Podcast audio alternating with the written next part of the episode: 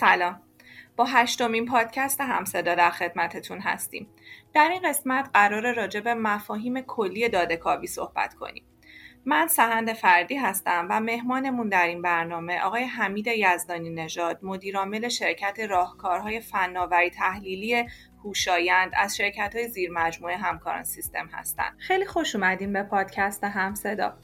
پیش از اینکه بحثمون رو شروع کنیم می‌خواستم این خبر رو به مخاطبانمون بدم که ما در پادکست های بعدی راجع به کاربرد داده کاوی در کسب و کارها و همینطور روندهای اخیر جهانی داده کاوی صحبت می‌کنیم و مباحث بیشتری رو اونجا باز خواهیم کرد. برای شروع بحثمون خوبه که یک تعریف کلی از داده کاوی داشته باشیم. منم سلام عرض می‌کنم خدمت شما و شنوندگان محترم این پادکست دادهکاوی مفهوم خیلی گسترده ای هست که تعاریف مختلفی در این سالها براش ارائه شده. ولی شاید جهان ترین تعریف این باشه که دادهکاوی فرایند اکتشاف الگوها و دانش از مجموعه ای از داده هاست و تبدیل این الگوها و دانش به ساختاری قابل فهم برای استفاده بیشتر. در این فرایند همزمان مجموعه روش های مختلفی از جمله هوش مصنوعی روش های یادگیری ماشینی روش های علم آمار علم database و پایگاه داده و حوزه IT و فناوری اطلاعات به کار گرفته میشه. و این تعریف شاید تعریفی باشه که تمام جنبه های این فرایند داده کاوی رو در خودش جای داده. ممنون از توضیحتون. با این تعریف ممکنه لطفا بگید که اساسا چرا به داده کاوی نیاز داریم و چه کمکی به ما می‌کنه این پدیده؟ مرسی از سوال خیلی خوبی که مطرح کردید. چرایی ایجاد این تکنولوژی خیلی مهم هست؟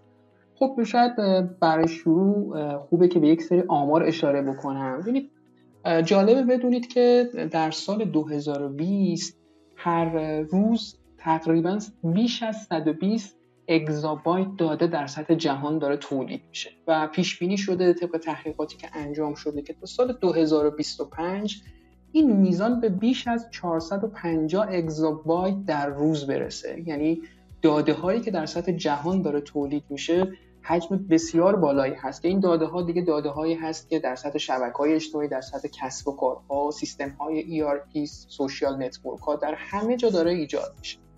و یک نقطه قابل توجه شاید این باشه که جالبه که بیش از 90 درصد داده های دیجیتال جهان در طول دو سال گذشته ایجاد شده. این نشون میده که روند بسیار عظیم و همزمان عجیب و غریبی در تولید داده در جهان داره اتفاق میفته و لذا ظهور تکنولوژی هایی که بتونه از این داده ها استفاده کنه و اونها رو تبدیل کنه به یک دانش تصمیم ساز برای تصمیم گیران دنیا و تصمیم گیران business ها بسیار ضرورت پیدا می‌کنه.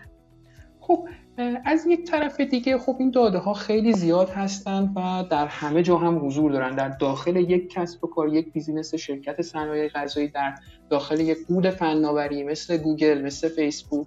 خب انسان به دلیل دلایل مختلفی از جمله سرعت پردازش ذهنش به دلیل کمبود داده هایی که در ذهنش می‌تونه آنالیز بکنه روش هایی که برای تحلیل داده ها انسان به کار می‌گیره در ذهنش جهتگیری ها و بایاس های ذهنی و دلایل مختلف نمی‌تونه نظم های پیچیده و پترن های پنهان در داده های به این عظمت رو خودش شناسایی لذا ابزارهای تحلیلی پیشرفته که مثل داده کاوی به عنوان یک تکنولوژی جدید در 20 سال اخیر انسان رو قادر می‌کنن که حجم عظیمی از داده ها رو مورد پردازش قرار بدن و تمامی پترن های پنهان در عمق این داده های عظیم رو در قالب یک دانش فسیح و سریحی در اختیار استفاده کننده قرار بدن. دانشی که به صورت معمول ممکنه انسان سالها و حتی قرنها بعدش بهش برسه. به عنوان مثال خب خیلی جالبه شاید این مثال رو بزنم که یه تحقیقی در سالهای ابتدایی ظهور داده کاوی انجام شده بود و متخصصین این حوزه اومده بودن داده های نجومی یک قرن از داده های ستاره شناسی که منجمان سالهای گذشته به اون زمانی که عصر دیجیتال وجود نداشته رو اینها رو این داده ها رو برداشته بودن و تبدیل کرده بودن به یک داده استراکچر و اون رو در قالب نرم افزارهای داده کاوی آنالیز کرده بودن. و تونسته بودن اون 100 سال از اون 100 سال داده به وجود در از اجرام آسمانی پی ببرن که شاید در اون سالها در اون قرنهایی که عصر دیجیتال نبود 100 سال طول کشیده بود که منجمین به اون نتایج برسن.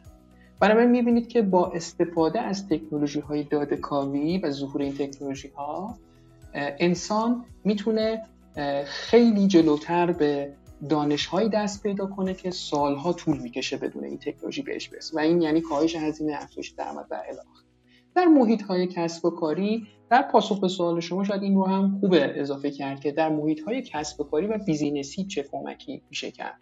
ببینید وجود حجم انبوه داده های درون و بیرون سازمانی خب خیلی مبرهن امروزه هر سازمانی مجموعه زیادی از سیستم ها و database ها داره که داده درونشون تولید میشه.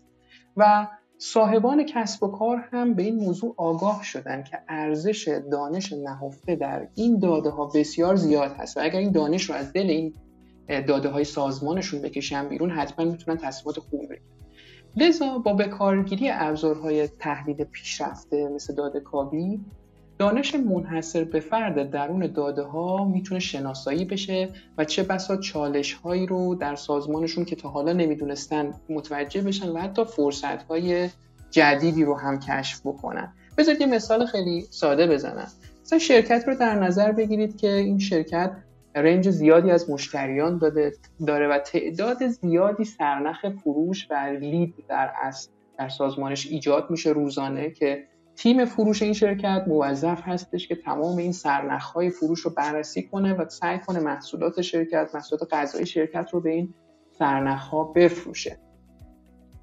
خب برای تبدیل این های فروش به فروش قطعی فعالیت های زیادی توسط تیم فروش اون سازمان انجام میشه. نیرو انسانی متخصص می‌خواد تجهیزات کامپیوتری می‌خواد سیستم های نرم افزاری می‌خواد. که این پرسنل باهاشون کار بکنن. و نهایتا این مجموعه فعالیت منجر می‌خواد بشه که ما از مجموعه 100 لید فروشی که امروز برای این سازمان ایجاد شده مثلا به 20 تاشون اون سازمان بتونه بفروشه. بنابراین فرایند پرهزینه ای طی میشه برای این اما راه دیگه ای هم هست. با تحلیل دقیق سرنخهای قبلی که به فروش منتهی شده و شناخت پترن ها و الگوهایی که منجر به موفقیت اون سرنخ در گذشته شده میشه منابع ارزشمند سازمان رو فقط به سرنخهایی تخصیص داد که احتمال وقوع فروششون بالاتر هست. که این کار باعث میشه که هم هزینه های فروش خیلی کم بشه و هم تحقق اون سرنخ و تبدیلشون به فروش ها بیشتر و بیشتر بشه. و این یعنی افزایش درآمد و کاهش هزینه. این از جمله مثال هایی هست که شاید بشه گفت چرا کسب و کارهای امروزی به استفاده از تکنولوژی های داده کابی روی آوردن؟ ممنون از مثال و آمارهای جالبی که بهش اشاره کردین. حالا اینکه یه مقداری شفافتر کنی میشه لطفا مثال های بیشتری از کاربرد داده کاوی بزنید؟ بله حتما خب حوزه داده کاوی در دنیای کسب و کار و سازمان ها در جهان کاربردهای مختلفی تو همه این سالها داشته و ما سعی می‌کنیم همونجور که خودتون اشاره کردید در پادکست های بعدی عمیقتر به این مثال ها بپردازیم و این کاربرد ها ولی میشه گفت مثلا در حوزه های بازاریابی و فروش که امروز خیلی زیاد کاربرد داره داده کابی از جمله کاربردهاش افزایش وفاداری مشتریان میشه که کاری که می‌کنه داده کابی این هست که اون دست از مشتریانی که پتانسیل فروش بیشتر دارن شناسایی می‌کنه و سعی می‌کنه اونهایی رو که چنین پتانسیل دارن مدت طولانی تری با سازمان همراه کنه و فروش بیشتری بهشون انجام بده. هزینه های جذب مشتری رو کاهش میده. در سازمان هایی که با تنوع محصولی زیاد روبرو هستن و اونها رو میفروشن از طریق فروشگاه هاشون یا فروشنده هاشون باز افزایش upselling و cross selling میشه. اینکه کدوم کالاها رو به کدوم یکی از مشتریان بیشتر پیشنهاد بدن تا اونها خرید خرید بیشتری از سبد محصولی سازمان بکنن. از طرف دیگه می‌تونه داده کاوی باعث بشه که استراتژی هایی که سازمان تعیین می‌کنه اثر بخشتر اجرا بشه. یعنی چی؟ یعنی داده کاوی می‌تونه با خوشه بندی مشتری ها به به طبقه های مختلف باعث بشه که اون استراتژی های promotion یا استراتژی های نگهداری مشتری صرف مشتریانی بشه که در معرض ترک سازمان هستن یا در معرض در اصل وفادار شدن هستن. هر کدوم از این مشتریان باید استراتژی خاص خودشون رو داشته باشن. چند تا مثال در حوزه مثلا مدیریت لوجستیک و انبارها بخوایم بگیم. مدیریت بهینه قطعات تو انبارها شاید یکی دیگه از مثالهای کاربرد داده کاوی باشه. اینکه معمولا کدوم قطعات در کنار همدیگه قرار بگیرن در انبار تا موجودیاشون بتونه متناسب بشه و قطعات مختلف کم نیاد در سیستم اینونتوری اون سازمان.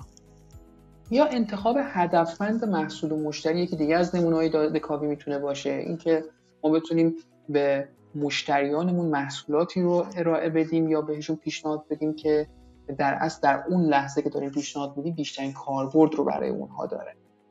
تو حوزه منابع انسانی بهبود نگهداشت کارکنان یکی نمونه دیگه از کاربردهای داده کاوی هست. اینکه کارکنانی از سازمانم که حالشون بد هست یا کارکنانی که پتانسیل موفقیت و تبدیل شدن به یک تلنت رو در سازمانمون دارن رو بتونیم با استفاده از الگوریتم های داده شناسایی بکنیم و روی اونها سرمایه گذاری بکنیم که این سرمایه های انسانی از سازمانمون خارج نشن.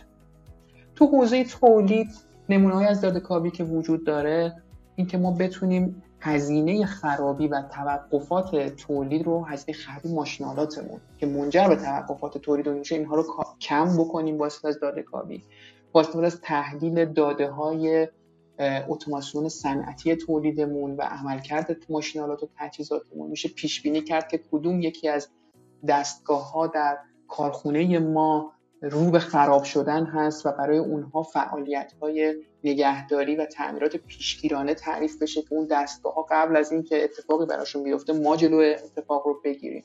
خب همه اینها دو حوزه های مدیریت ریسک بهبود کیفیت محصولات کشف تقلب ها تو سیستم های بانکی و بیمه اینا همه نمونه های متنوعی هستن که فناوری دادهکاوی تو این سالها تونسته جواب های خوبی برای صاحبان کسب و کار در این حوزه ها فراهم کنه که حتما تو پادکست های بعدی عمیقتر به مثال هایی از کاربردهای دادهکاوی می‌پردازه. خیلی هم عالی.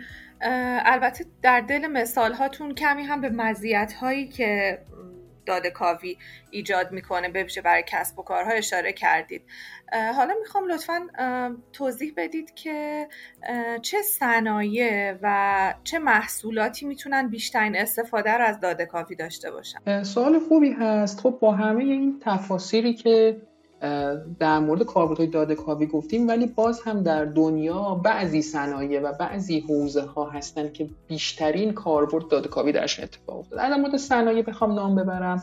صنعت بانکداری و خدمات واسطه‌گری مالی و بیمه جزو صنایعی بودن که خیلی تونستن از داده کاوی برای خودشون از شده ایجاد بکنن. صنایع مخابراتی صنایع لوجستیک و حمل و نقل و پخش مویرگی و دیستریبیوشن هایی که در سطح دنیا داره اتفاق میفته توسط سازمان ها اینها داده های خیلی زیادی تولید می‌کنن. این صنایع که خب مستعد داده کاوی و استخراج دانش هست. صنعت ریتیل یا خورده فروشی و فروشگاه های زنجیره اینها و محصولاتی از نوع FMCG محصولاتی که پر مصرف هستن و سری مصرف هستن این محصولات اینها خب خیلی کاربردهای داده کاوی درشون پررنگ بوده در جهان. صنایع حوزه سلامت که امروزه با وجود پندمی کرونا در سطح دنیا هم بسیار پررنگ شده و شاید این روزه شما میشنوید که تحقیقات خیلی گسترده ای برای شناسایی واکسن کرونا هم انجام شده در دنیا که جالبه بدون یکی از این تحقیقات داشت می‌گفت که اگر هوش مصنوعی و همین تکنیک های یادگیری ماشینی و داده کاری نبودند شاید دستیابی بشر به واکسن کرونا ممکن بود چند ده سال طول بکشه. یعنی این سازمان ها و دانشگاه ها و مراکز سلامتی که دارن واکسن کرونا رو در سطح جهان تولید می‌کنن اینها از تکنیک های این حوزه حوزه داده دارن استفاده می‌کنن برای که زودتر به واکسن کرونا دست پیدا کنن و این چنین خدمت بزرگی رو به بشر داره این تکنولوژی می‌کنه. در حوزه فرایندها هم بخوام بگم واقعا در دنیا فرآیند مختلف مثل تولید و لوجستیک و فروش خیلی استفاده شده از داده ولی اینها پر کاربردتریناش بودن اینهایی که نام می‌برم. حوزه فروش و مدیریت ارتباط با مشتری یا همون CRM حوزه مدیریت تأمین و لوجستیک حوزه سرمایه انسانی در سازمان ها حوزه نگهداری و تعمیرات و حوزه تولید در سازمان ها سازمان های مختلف فرایندهایی بودند که بیشترین استفاده از داده کاوی رو در دنیا داشتن. ممنون. به نکات جالبی اشاره کردین. حتما شنوندگان ما هم توی خبرها زیاد شنیدن از کاربرد پوش مصنوعی و داده کاوی به ویژه توی تولید و به حال شناسایی واکسن برای کرونا. حتما نرم افزارهایی هم تو این حوزه وجود داره. می‌خواستم که شما لطف کنید و یه اشاره کنید به نرم افزارهای برتری که تو دنیا در زمینه داده کافی وجود داره. که اگه دوستان علاقه من بودن که دنبال یادگیری یا آشنایی با این نرم افزارها برن ازشون استفاده کنند مطلع باشم. ممنون میشم به این نرم افزارها اشاره کنید در حوزه نرم افزارهای داده کاوی موضوع سوال خوب شما خیلی جالب هست که باید بدونیم که در دنیا در ده سال اخیر تحولات بسیار بسیار مهم و متنوعی در این حوزه اتفاق افتاده که شاید در کمتر نرم افزاری بشه چنین تغییراتی رو در دنیا دید. من برای اینکه یه مقدار بحث علمی تر بشه داده ها و یافتهای خودم رو از تحقیقاتی که مؤسسه تحقیقات فناوری گارتنر انجام داده ارائه میدم در این پادکست. خب مؤسسه تحقیقات فناوری گارتنر یکی از برترین مؤسسات تحقیقات تکنولوژی در دنیا هست که هر ساله تمام حوزه های آیتی و نرم افزار و تکنولوژی رو مانیتور می‌کنه در سطح جهان. و میاد شرکت ها و نرم افزارهای مختلف رو رنکینگ می‌کنه از جنبه های مختلف که شاید مهمترین جنبه هاش در گزارش های این مؤسسه خیلی پررنگ هست. بحث visioner بودن اون نرم افزارها هست یعنی که تا چه میزان تا چه آینده ای رو در داخل خودشون قرار دادن چه feature هایی دارن و اینها. و بحث دوم هستش که یعنی پارامتر دوم این هستش در این ranking ها که توانایی اجرا و استقرار این نرم افزارها در بین مشتریان این شرکت های نرم افزاری چه جوری بوده؟ بنابراین لزوما visioner بودن و داشتن قابلیت های مهم و خوب کافی نیست بلکه اینکه این قابلیت ها رو برای سازمان هایی که خریداری می‌کنن این نرم افزارها بتونه ارزش افزوده ایجاد بکنه و بتونه پیاده سازی بشه هم مهم هست. بنابراین این دو پارامتر تعیین کننده ranking ranking نرم افزارها در حوزه داده کاوی از نگاه مؤسسه گارتنر هستش. خب با این مقدمه می‌خوام بپردازم به یافته هایی که این مؤسسه انجام داده. در طول این سالهای اخیر در سال اخیر مخصوصا این واژه داده کاوی و خب گستره زیادی داشته در نرم افزارهای مختلف. شاید در گذشته تحت عنوان چتر business intelligence شناخته می‌شد یا هوشمند هوشمندی تجاری هوشمندی کسب و کار. به مرور با توسعه این حوزه و کاربردش در جهان تحت عنوان analytics بیشتر طبقه بندی می‌شد در جهان. حالا دوستان من این ارائه رو میدم که دوستان خوبی که دارن این پادکست رو گوش میدن اگر خواستن تحقیق بیشتری کنن در این حوزه بتونن از این واژه ها استفاده بکنن و گوگل بکنن اینها رو و به این ranking ها برسن.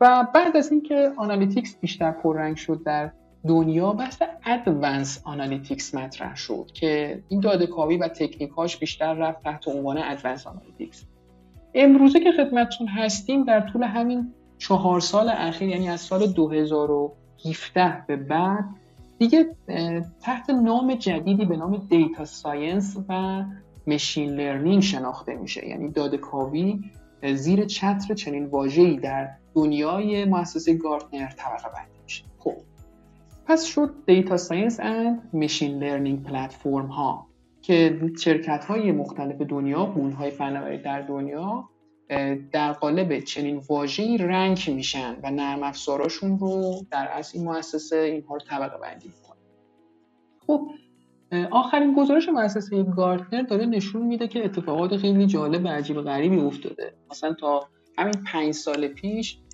غولهای نامدار فناوری مثل RapidMiner، IBM، SAS، مایکروسافت، دل این شرکت ها بودن که در اصل لیدرها و رهبران بازار حوزه داده کاوی در دنیا بودن و بهترین نرم افزارهای داده کاوی که بیشترین اثر بخشی رو داره رو این شرکت ها داشتن ارائه می‌دادن.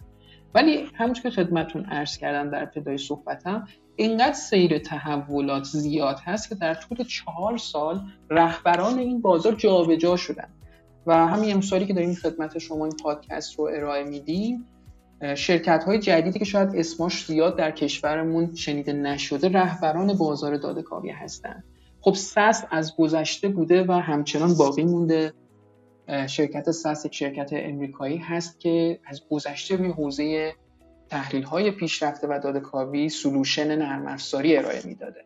در کنار اون اون همچنان این شرکت SAS جزو رهبران باقی مونده. شرکت Alteryx هست مس هست شرکت TIBCO هست که نرم در گذشته جزو نرم بود که توی niche player ها و niche market ها کار می‌کرد توی بازار محدود ولی امروزه به یک نرم جهانی تبدیل شده. همونجور که می‌بینید اثری از های فناوری در حوزه لیدرها نیست. چه بسا این های فناوری مثل IBM و مایکروسافت اینها دوباره سرمایه‌گذاری‌های خیلی خوبی در سال 2020 انجام بدن و تو سال 2021 ما که گزارش رو گارتنر رو باز می‌کنیم دوباره اینها به جزء نرم افزارهای لیدر در دنیا تبدیل شده باشه. بنابراین همچون که می‌بینیم برای انتخاب یک نرم افزار خوب و مناسب برای کار دادکاوی حتما باید تحقیقات رو به روز انجام بدیم. توصیه‌ای که واقعا وجود داره این هستش که همیشه نرم افزارها و سیر تغییرات خیلی زیاد هست و هر ساله شما باید نگاه بکنید به اینکه چه نرم افزارهایی در دنیا چه کاربردهایی داشتن.